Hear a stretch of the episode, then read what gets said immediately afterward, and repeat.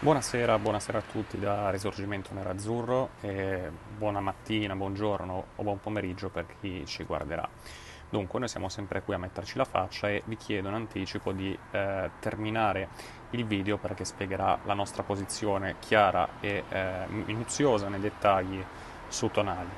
Iniziamo innanzitutto a fare una cronistoria, no? Del giocatore. L'accordo col giocatore c'è c'era, o meglio c'era, da ottobre, metà ottobre, verso il quindici sedici d'ottobre, e c'era un gradimento al progetto tecnico dell'Inter. È sceso in campo lo stesso Conte, lo ha convinto, poi verso gennaio e febbraio si è realizzata la piena preferenza di Tonali per l'Inter. Poi c'è stato il Covid, è ripreso il campionato, il summit di Conte, eccetera.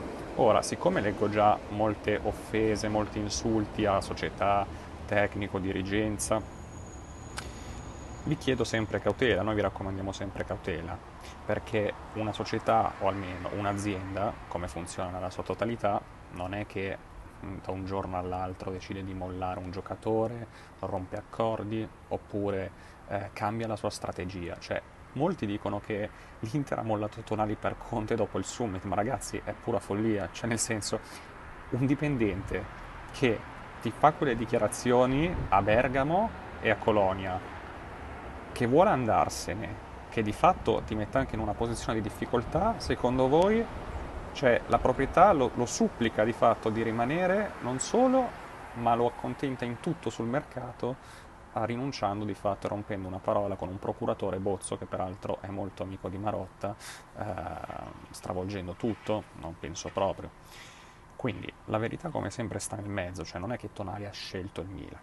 L'Inter aveva, e Marotta aveva un accordo di ferro con Bozzo, Celino sempre spinto per l'asta, ok? È arrivato un momento in cui il Milan si è fatto sotto concretamente ed è stato chiesto all'Inter: che fai? Rilanci? Che fai? L'Inter ha deciso di non rilanciare, ok? Perché evidentemente aveva per le mani un giocatore o due giocatori che non necessariamente il solo Vidal.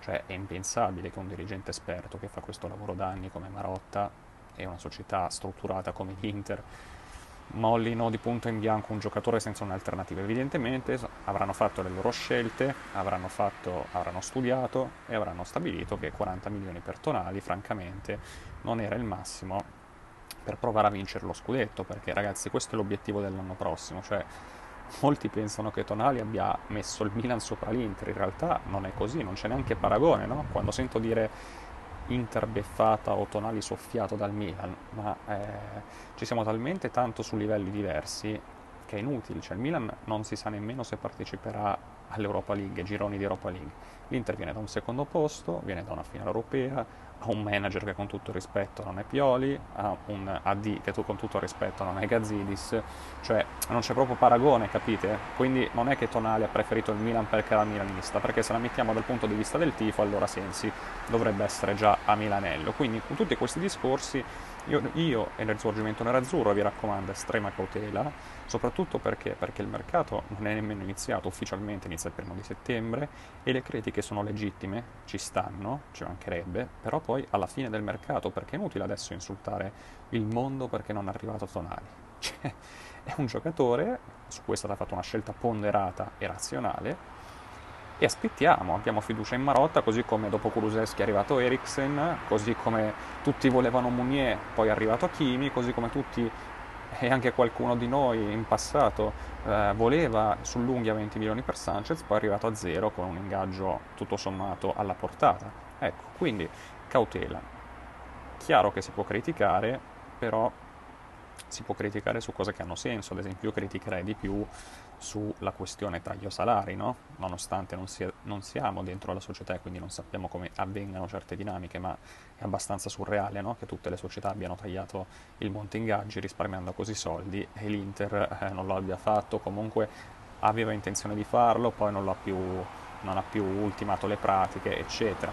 Sulla questione mh, locandina Tonali, anche qui è criticabile, capisco la delusione del tifoso, soprattutto perché Tonali è andato al Milan, ma ripeto, io in, questi, in queste settimane non, non sento francamente tutta questa, in questi anni, la rivalità col Milan. È una squadra che, come l'Inter di Thohir, no? Sta cercando la sua dimensione, quindi non è neanche una competitor.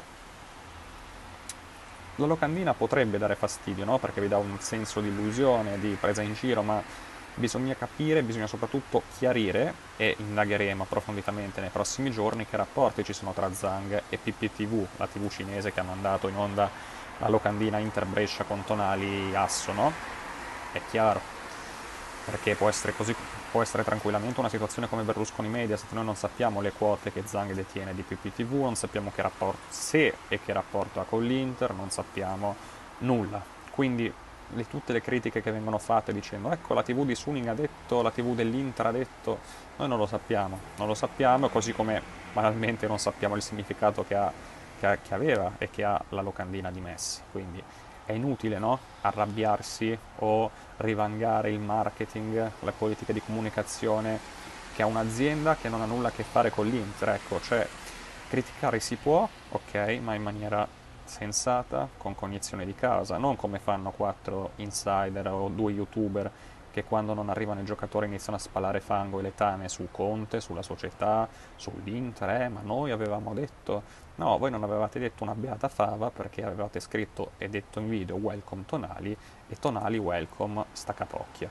Quindi quest- la situazione è questa, bisogna sempre avere molto giudizio e cercare di non attirare follower così a caso, ma dare sempre una pronta informazione ai propri utenti e al proprio bacino d'utenza. Detto questo, un saluto da Risorgimento Nerazzurro, rimanete sintonizzati e se avete gradito il video un bel like, un saluto.